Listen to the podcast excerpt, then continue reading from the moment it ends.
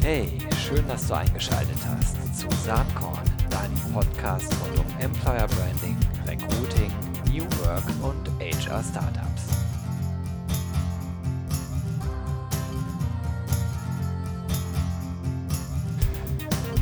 Ja, ich sitze hier in den wirklich, wirklich, wirklich sehr schönen Räumen der Founders Foundation in Bielefeld und äh, bin total glücklich, dass ich heute mit dem Co-Founder und Co-CEO sitze. Das ist nämlich Sebastian Borek. Hi Sebastian. Hi Gero, schön, dass du hier bist. Ich freue mich auch mal wieder hier zu sein und bin äh, total beeindruckt. Ähm, dieses Gebäude hier ist, glaube ich, jetzt so ungefähr zwei Jahre alt. Kommt das hin? Ja, ja äh, das Gebäude ist vor zwei Jahren aufgebaut worden, aber äh, so, also wir, also sozusagen von außen. Ja. Ne, von daher muss man sagen, ich weiß nicht, wie alt ist ein Gebäude, wenn man es baut oder wenn es fertig ist? Die zentrale Frage ist, wie lange seid ihr hier drin? Genau, ein Jahr sind wir jetzt. Ein Jahr seid ihr hier drin. Und das ist äh, mega für alle, die das jetzt hier nur hören und Bielefeld gar nicht kennen oder die Vermutung haben, Bielefeld gibt es gar nicht. Haha, da hätten wir das auch schon mal abgehakt. Ähm, die Founders Foundation war vorher in deutlich kleineren Räumen, in Sichtweite allerdings von hier aus. Und äh, dieses Modell hat sich so erfolgreich entwickelt, dass inzwischen ähm, ein wirklich sehr beeindruckendes äh, Start-up-Hub-Gebäude in Bielefeld in Ostwestfalen entstanden ist. Wie ist das überhaupt gekommen? Ihr seid ja ursprünglich mal, glaube ich, von der Bertelsmann Stiftung gegründet worden. Ähm, und du warst in der glücklichen Rolle, zusammen mit deinem Kollegen das an den Start zu bringen. Ja. Wie war das damals? Ja, also wie es ganz früher war, weiß ich selbst nicht, weil das Projekt ist tatsächlich in der Bertelsmann Stiftung äh, konzipiert worden. Und ich hatte ehrlich gesagt mit, mit Stiftungs- und gemeinnütziger Arbeit relativ wenig Einblick. Ich du bist ja eher Unternehmer, ne? Ja, ich fand es immer toll, dass es das gab und gibt. Und ich habe mir auch immer gedacht, ne, wenn ich viel Geld verdiene, dann würde ich es auch in eine Stiftung packen und was Gutes tun. Ähm, aber die, ich habe nie äh, sozusagen äh, mir vorstellen können, dass die Bertelsmann Stiftung auch so das Thema Startup-Ökosystem und Ausbildung für Unternehmer als Thema entdeckt. Und ähm, so bin ich, bin ich selbst dazu gekommen ähm, als ich von der Idee hörte, war ich gleich fasziniert, weil im Endeffekt habe ich schon gesehen, dass es große Defizite in Deutschland gibt. Also gerade unternehmerische Ausbildung und gerade auch wenn es Unternehmertalente gibt, dass die eigentlich gar nicht wussten, wo sollen sie hingehen. Es gab dann immer bei Universitäten gibt es so Gründungsbüros oder Sprechstunden und bei der IHK. Aber gerade für, sage ich mal, Unternehmer, die im Tech-Bereich was machen wollen und die eben nicht gerade in Berlin sind, gab es nichts. Mhm. Und das war echt ein Defizit. Das habe ich ehrlich gesagt. Heute sehe ich das viel klarer, aber wirklich dankenswerterweise hat die Bertelsmann Stiftung dieses Defizit identifiziert, ein ganz tolles Konzept entwickelt. Und dann äh, habe ich das gemeinsam mit Dominik aufbauen dürfen. Und das machen wir jetzt seit fast vier Jahren schon. Die Zeit rennt, dass ich, dass ich am liebsten noch mal zehn Jahre jünger wäre, weil ich glaube, wir, wir brauchen noch viel Energie und Kraft und das wird noch länger dauern, bis das hier so richtig zum Fliegen kommt. Auch wenn es schon toll ist, aber im Vergleich ne, äh, zu was notwendig ist, um die Zukunft zu gestalten, ist das immer noch ein, ein kleiner Tropfen mhm. auf dem heißen Stein. Naja, ihr wirkt beide so, als hättet ihr noch verdammt viel Energie jo, und von daher mache ich mir an der Stelle mal keine Sorgen. Ähm, das ist ja interessant, ausgerechnet in Ostwestfalen äh, sowas zu starten. Aber die Bertelsmann Stiftung hat das ja auch nicht einfach nur so gemacht, weil Bertelsmann in Gütersloh ist, sondern ich glaube, einer der Gründe war damals auch schon zu sagen, ähm, Ostwestfalen ist eine der Regionen mit wirklich dem stärksten Mittelstandanteil in Deutschland. Und ich glaube, der Hintergedanke spielt eine ganz große Rolle, oder? Ja, ich kann nicht in die Köpfe gucken der Leute, die das damals äh, initiiert haben, aber es natürlich, ähm, ich, also ich vermute, es hat schon mit der, mit der Unternehmerfamilie zu tun, die einfach hier leben und natürlich auch ein weltweit agierendes Unternehmen aufgebaut haben und dadurch sehr viel rumkommen aber auch ein bisschen dann auch Vergleiche ziehen zu anderen Ländern und einfach gesehen haben, hier, hier passiert viel, äh, der digitale Wandel ist nicht aufzuhalten, mhm. der ist auch, äh, der kann auch äh, zerstörerisch sein, wenn man sich nicht vorbereitet. Gerade im, im, Medienbereich hat man das ja gesehen, also viele Geschäftsbereiche sind schlichtweg weggefallen, aber neue sind halt entstanden. Mhm. Und ich glaube, das war auch sicherlich ein Grund, da so einen Impuls in eine Region zu, zu geben. Aus der, aus der Gründerfamilienperspektive auf jeden Fall. Ich wollte aber noch ein bisschen auf was anderes hinaus. Also eine Re Region ist ja nicht nur eine Gründerfamilie eines erfolgreichen Medienhauses in dem ja. Fall, sondern ist auch die Struktur drumherum.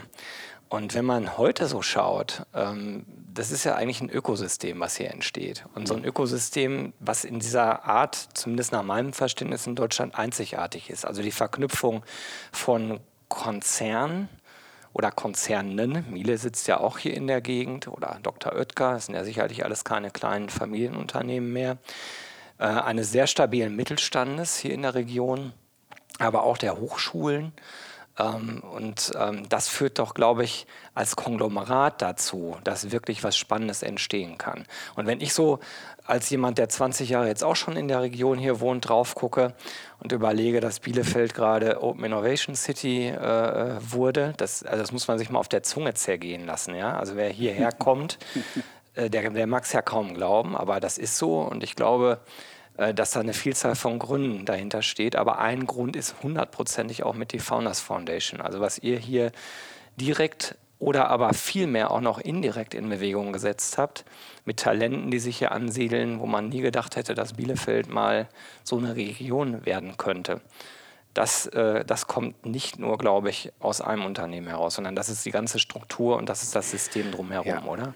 Nee, das ist auch, ist auch wichtig. Ne? Ist der Impuls oder die Idee kam von, von, von einer Unternehmerfamilie und deren Stiftung, ohne Frage. Mhm. Aber dann war natürlich, äh, äh, als wir das hier angefangen haben, haben wir ganz viel Zeit investiert, jeden, der hier äh, agiert, in welcher Form auch immer, ob es Wirtschaftsförderungen sind, Universitäten oder eben auch Unternehmer äh, und Unternehmerfamilien alle mitzunehmen auf mhm. die Reise, denen zu erklären, ähm, was wir eigentlich vorhaben, äh, denen die Vision zu erläutern, sie auch auf die Reise mitzunehmen und äh, auch gewinnen äh, konnten.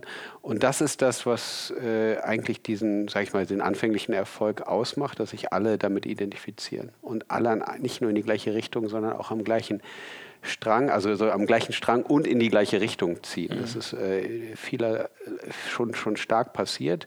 Ähm, und dieses Ökosystem, was es gibt, haben wir ja nicht, also es ist ja nicht so, dass wir ein neues Ökosystem aufbauen, sondern wir gucken, welche Strukturen gibt es hier bereits, wie können wir die zukunftsfähig machen? Mhm. Wie machen wir sie für äh, ähm, nutzbar für Gründerinnen und Gründer?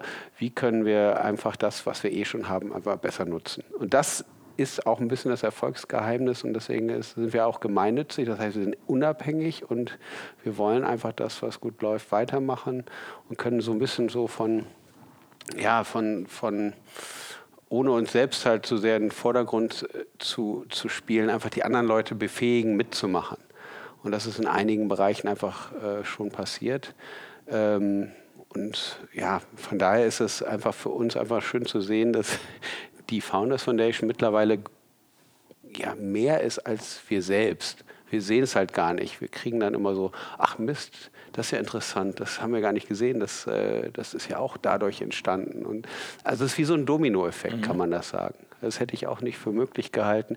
Vielleicht kommt daher auch das Wort Stiftung. Vielleicht kommt das von Anstiften. Anstiften, ja. Ne? Wie, wie, ist das eigentlich? Also ähm, lass uns mal kurz aus so einer Gründerperspektive mhm. drauf gucken. Äh, nehmen wir an, ich wäre jetzt so ein Gründer, hätte eine coole Idee und würde denken, verdammt noch eins, äh, wie soll ich denn jetzt damit starten? So, wie läuft das bei euch? Kann, kann ich mich dann einfach äh, an euch wenden und sagen, guck mal hier, ich habe eine geniale Idee, mhm. hört euch die mal an und unter welchen Voraussetzungen helft ihr dann eigentlich? Wie, wie läuft dieser Prozess ab? Hm, ja, es, ist vielschichtig, weil Gründerinnen und Gründer haben unterschiedliche Ideen, sind in unterschiedlichen Situationen. Äh, und wir haben geguckt, dass wir möglichst vielseitig aufgestellt sind, dass wir eigentlich jeden dort abholen können, wo, wo sie, er oder sie halt gerade ist. Ähm, also eins ist, also, also wenn Gründerinnen und Gründer eine Idee haben, an dem Zeitpunkt möchten wir gerne mit denen in Kontakt kommen. Mhm. Das ist nicht immer der Fall. Manchmal haben die Ideen und brüten mit ihren Ideen wirklich teilweise ein, zwei Jahre, obwohl sie eigentlich nur den Schritt rüber in die Founders Foundation machen könnten.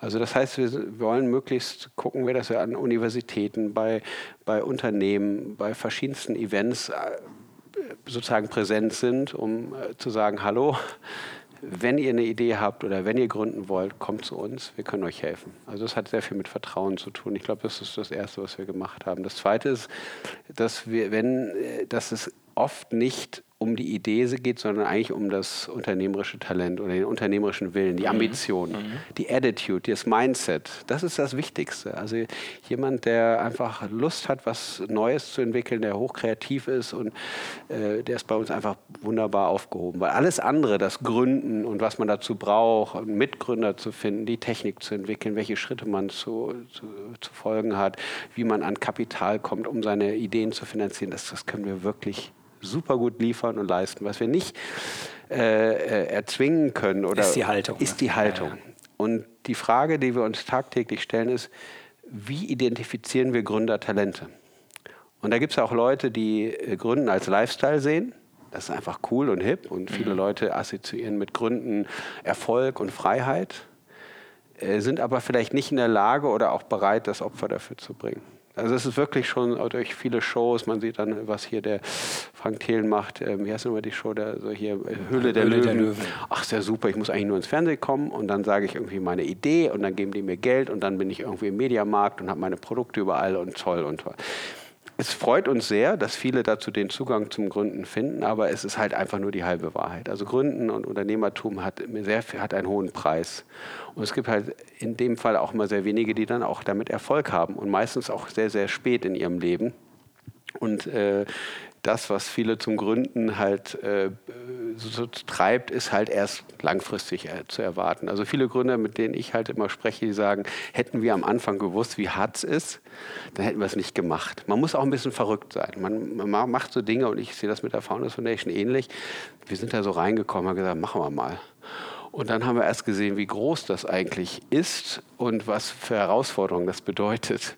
Ne, das sieht auf einer PowerPoint recht easy aus. Da machen wir erstmal hier ne, Ostwestfalen-Lippe und dann machen wir noch die Welt und das ist super. Man baut das auf PowerPoint schnell zusammen und dann denkt man, ui, als ich das erstmal durch die Region gefahren bin, da dachte ich, das ist ja echt schon ein halber Tag, bin ich unterwegs. Aber das, das ist halt das Schöne. Ne? Man muss ein bisschen verrückt sein, also weggerückt vom Normalen, um, um Dinge anzugehen. Und zu deiner Frage, wie finden wir diese Leute? Das heißt, ein, sage ich mal, eine Sache ist, dass Gründer finden Gründer. Also es ist ein sehr stark community-getriebener Ansatz.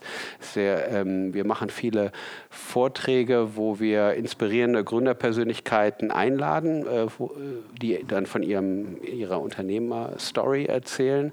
Es gibt auch so die genannten Fuck-Up-Nights, die wir am Anfang sehr mhm. stark mit unterstützt haben, wo Leute vom Scheitern reden und das unglaublich witzig ist, aber es macht die Gründer so nahbar und am Ende eines Scheitern ist auch irgendwie immer der Erfolg. Ne? Die meisten Gründer, die wir hatten, sind dann halt am Ende auch irgendwie erfolgreich geworden. Und das Scheitern ist halt Teil des Lernens. Also das sind so sind die Sachen. Und natürlich, wenn Leute unsere Programme besuchen, dann sprechen sie positiv drüber und, und gewinnen dann andere, zu uns zu kommen. Nur um das jetzt mal wirklich, wirklich klarzustellen für diejenigen, die jetzt hier diesen Saatkorn-Podcast äh, sich anhören. Ich, ich habe so eine Serie auf Saatkorn, wo ich HR-Startups vorstelle. Mhm. Und äh, das sind inzwischen unglaublich, das sind über 100 Startups inzwischen, die da vorgestellt worden sind. Also man könnte den Appell jetzt mal loswerden, auch wenn ihr nicht in der Region OWL seid. Die Faunas Foundation hätte schon durchaus Interesse, mal zu hören, was ihr da so macht, oder? Ja, abs absolut. Also, also, meldet euch hier. HR ist ein, ist, ein, ist ein Riesenthema. Also wir fokussieren uns äh, natürlich auf, oder auf Startups, die äh, auch hier in der Region ihren Markt haben. Mhm in der Regel sind das B2B-Geschäfte, ähm, SaaS-Geschäfte. Ähm, wir haben auch einige HR-Start oder Startups im HR-Bereich, die auch sehr, sehr erfolgreich sind, weil hier gibt es viele Unternehmen und HR ist ein, allein HR in den unterschiedlichen Wertschöpfungsbereichen ist ein, ist ein gigantisches Thema. Da gibt es so viel Optimierungspotenzial, ähm, auch mit der Technik, die es sich jetzt entwickelt. Also ich persönlich sehe da viele, viele Möglichkeiten und wir freuen uns immer über ähm, ja, über tolle Gründerpersönlichkeiten, die eine verrückte Idee haben, die auch groß denken. Mhm.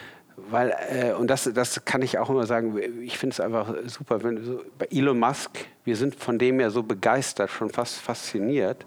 Warum? Weil er einfach wirklich sogenannte Moonshot-Ideen mhm. hat. Und ähm, was dieser, dieser Begriff Moonshot ähm, ist ja entstanden äh, weil ich weiß nicht, ob es die NASA oder wer auch immer war, die haben gesagt, wir wollen zum Mond fliegen. Das war zu der damaligen Zeit verrückt, wie wir heute ja. zum Mars fliegen wollen. Aber die, diese Vision und die Mission war so faszinierend, dass sie Kräfte mobilisiert hat. Leute sind zusammengekommen, haben entwickelt, entwickelt. Es gab auch das Wettrüsten mit anderen Ländern. Das war wirklich äh, toll und wir brauchen das wieder. Und wenn wir äh, beispielsweise auch dieses, dieses Moonshot-Denken, das gab es ja zu der Zeit Werner von Siemens. Ich habe das Buch neulich gelesen. Also als mit der Elektrizität, was es da für Möglichkeiten und Anwendungsmöglichkeiten gab. Also was mich beeindruckt hat, dass die damals äh, ein Kabel von Europa nach Amerika gelegt haben durch den Ozean, da ja. wo Greta gerade neulich drüber gesegelt ist und wir alle gedacht haben, hoffentlich überlebt die das. Und wie lange war das? Zwei Wochen, keine Ahnung, mit Stürmen. Sind die, haben die ein Kabel gelegt? Wir reden irgendwie Ende, also keine Ahnung, 1800 noch was. Dann ist das Kabel gerissen, vielleicht in 2000 Meter Tiefe. Dann haben die das geflickt. Ich meine, das ist noch Unternehmertum. Wirkliches Unternehmertum. Da ist das heute so eine App zu machen, ja Pipifax dagegen. Aber das zeigt eigentlich zwei Dinge. Ne? Eins hast du schon angesprochen, das ist diese äh, dieses Visionäre, also wirklich im besten Sinne verrückt, eine Idee zu haben, die es so vielleicht noch nicht gab, die sich erstmal absurd anhört, aber dran zu glauben. Und das andere, was, was ich persönlich ja glaube, es hat unglaublich viel auch mit einer gewissen Beharrlichkeit zu tun. Du hast diese Idee, die Vision, da willst du hin. Und du gehst vielleicht einen Weg und stellst irgendwann fest, Mist, Sackgasse. Okay, nächster Weg. Du mhm. kommst schon vielleicht ein Stück weiter und irgendwie passiert ein Fehler, irgendwas, was nicht vorhergesehen war. Du schmeißt die Flinte immer noch nicht ins Korn und bleibst weiter dran. Ich glaube, dass das auch eine ganz große Rolle spielt und viel mit dieser Attitude zu tun hat, die du eben da skizziert hast. Absolut. Absolut. Es gibt ja, also eins der Haupterfolgsfaktoren, was viele auch äh, immer in Podcasts, anderen Podcasts sagen, ist das Thema Timing. Ne? Richtige mhm. Team, genügend Kapital und die richtige Idee sicher. Aber ähm, ich bin fest davon überzeugt, das Timing zur richtigen Zeit mit der richtigen äh, Idee, wenn der Markt einfach sich so entwickelt. Ne? Manchmal sind das technologische Entwicklungen, da kommt plötzlich der iTunes Store und die Idee hat du, jetzt plötzlich eine. Was wir hier gerade machen, Podcast, ja. ist ja witzig. Du ja. hast ja eben gesagt, ja, eigentlich müssten wir auch einen Podcast machen, Founders Foundation. Ja. Wir sind schon ein bisschen spät dran. Ja, ja, richtig. Und äh, das stimmt natürlich, die Podcast-Idee ist ja überhaupt nicht neu. Die mhm. gab es auch schon vor zehn Jahren. Nur jetzt findet ja gerade eigentlich der Boom statt. So. Und ja. ich habe ich hab dann gedacht, komm, springst im letzten Moment vielleicht doch noch drauf auf den Zug. Aber diese Timing-Geschichte glaube ich halt auch. Ja. Jetzt, jetzt habt ihr ja schon wirklich in den, in den paar Jahren, die ihr das macht, auch schon ein paar Startups so weit, dass sie hier gar nicht mehr betreut werden, sondern mhm. raus sind, ihren erfolgreichen Lernprozess durchlaufen haben und Geld verdienen, oder? Ja, absolut.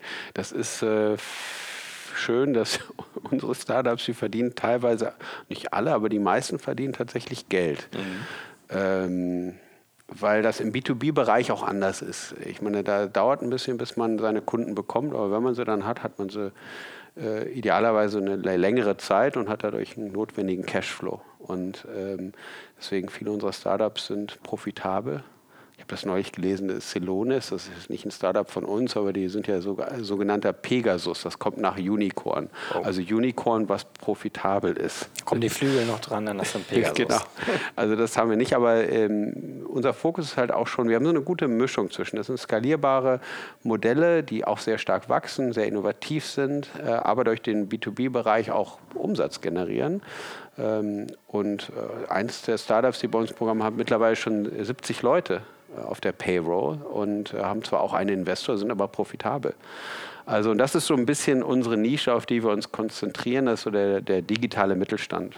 Also Finde ich sehr spannend, weil wenn man das weiterdenkt, dann entsteht ja eine Situation, also wenn ich jetzt so die Analogie nehme zu den äh, amerikanischen Universitäten, in Deutschland ist das nicht so ausgeprägt, aber in, in den äh, US-Elite-Unis, die Leute, die einen erfolgreichen Abschluss haben, dann im Job sind, die reinvestieren ja irgendwann in ihre Uni, wo sie herkommen. So eigentlich seid ihr ja die Uni, wenn man so ja, will, wir sind eine Uni, für die ja. Unternehmer und ähm, Passiert, passiert da was ähnliches? Ja, absolut. Ja, super. Total gut, dass du es ansprichst. Ähm, äh, also wir haben uns immer am Anfang gewünscht, haben gesagt, okay, wir, wir, wir, wir bilden Unternehmer aus, die gründen Firmen, mit den Firmen sind sie wirtschaftlich erfolgreich, verdienen Geld und dann sind eben diese Unternehmer dann auch die Förderer, äh, Business Angels der neuen Generation, der ersten Klasse sozusagen, wenn man das als, als Schule halt be be begreift. Und es ist wirklich so, ich habe jetzt nicht die, aber ich kenne zwei, drei, von denen ich weiß, die sind schon mittlerweile investiert in den in den Batches, so nennen wir die bei uns im Accelerator,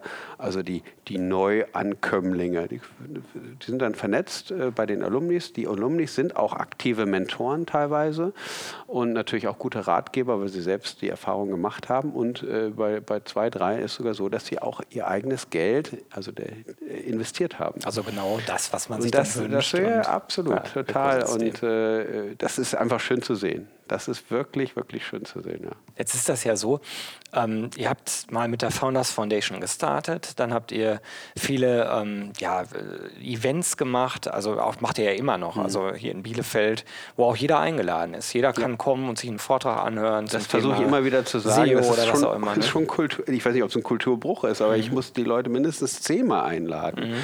Äh, und wenn die dann kommen, dann sind die immer begeistert, weil wir ganz mhm. tolle Redner und Vorträge haben, tolle Panel-Diskussionen mit wirklich kann man einfach viel mitnehmen, viel lernen. Und ist ja offen für jedermann. Es also ist offen für jeder. Man muss natürlich schon sich bei, in der Regel bei Eventbrite oder so anmelden ja, äh, und, und, ein Ticket ziehen.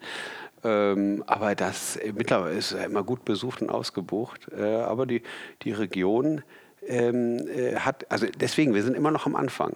Äh, das, äh, deswegen, ja. Ihr habt ja noch eine Großveranstaltung, die ja. glaube ich, jetzt hoffe ich, dass ich richtig recherchiert habe, sonst fährst du mir einfach ja. über den Mund und sagst, das ist ganz anders, die jetzt, glaube ich, zum dritten Mal stattfindet. Drittes Mal, ja. Ja, guck mal, richtig. Genau. Erzähl doch mal was über die Hinterlandkonferenz. Was macht ihr da? Was ist da die Idee?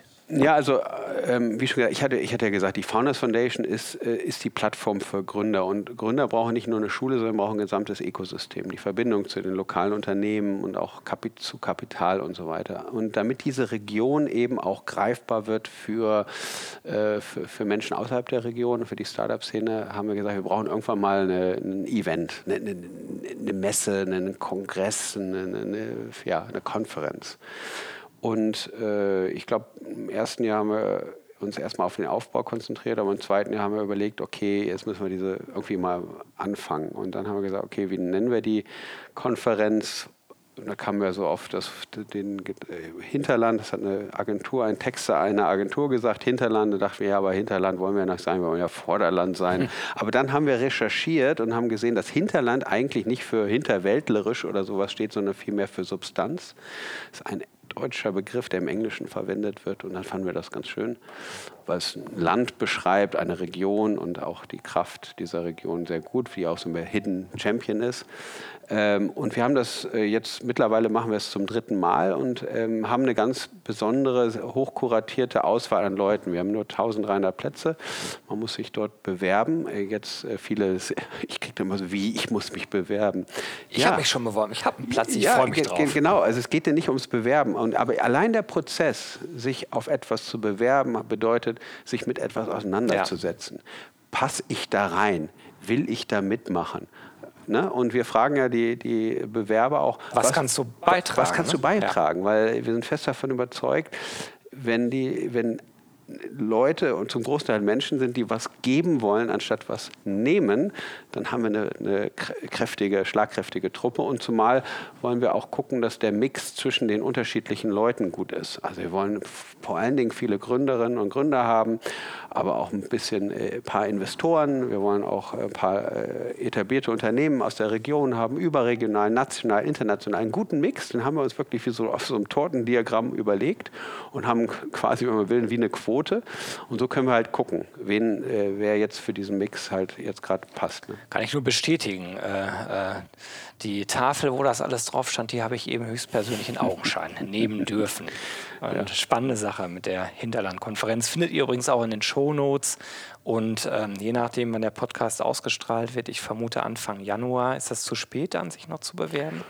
Oder? Nee, äh, gerade im Januar. Also wir haben ja. jetzt äh, unglaublich viel Bewerbung schon erhalten, ähm, aber die, äh, also im Januar wird dann wird's dann wirklich, wenn die Tickets sehr, sehr knapp. Äh, also hört gut zu. Wenn ihr diesen Podcast jetzt hört, Anfang Januar, dann könnt ihr jetzt noch in den Shownotes gucken und euch bei der Hinterland-Konferenz ja. bewerben. So, und wer da Insbesondere nicht, Gründer, muss ja, ich sagen. Insbesondere ne? Gründer. Gründer. Und wir haben einen, was wir diesmal auch haben. Und Gründerinnen natürlich. Ja, Gründerinnen sowieso. Aber das Thema, wir haben Future Founders Ticket. Wir haben unterschiedliche Ticketkategorien und eben eine für Future Founders. Das sind die Leute, die die Hinterland einfach nutzen können, um sich äh, einfach mal zu orientieren über die Startup-Welt äh, und die Möglichkeiten und idealerweise, die sich dann auch wirklich planen, selbst ein Unternehmen aufzubauen. Also das das sollte eigentlich für alle, die auf Saatkorn immer die HR Startup Serie verfolgen, interessant sein. Und ja. äh, die sollten sich ja wirklich mal mit der Founders Foundation auseinandersetzen. Wenn das nicht klappt mit einem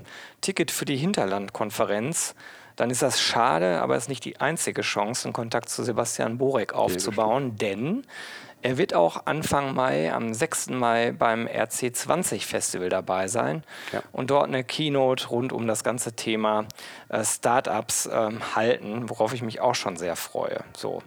Ähm, also von daher die zweite Chance, äh, äh, sozusagen Kontakt mit dir aufzunehmen für äh, hoffnungsvolle Gründerinnen und Gründer äh, und irgendwie einen Kontakt hier zu der Founders Foundation zu etablieren. Genau.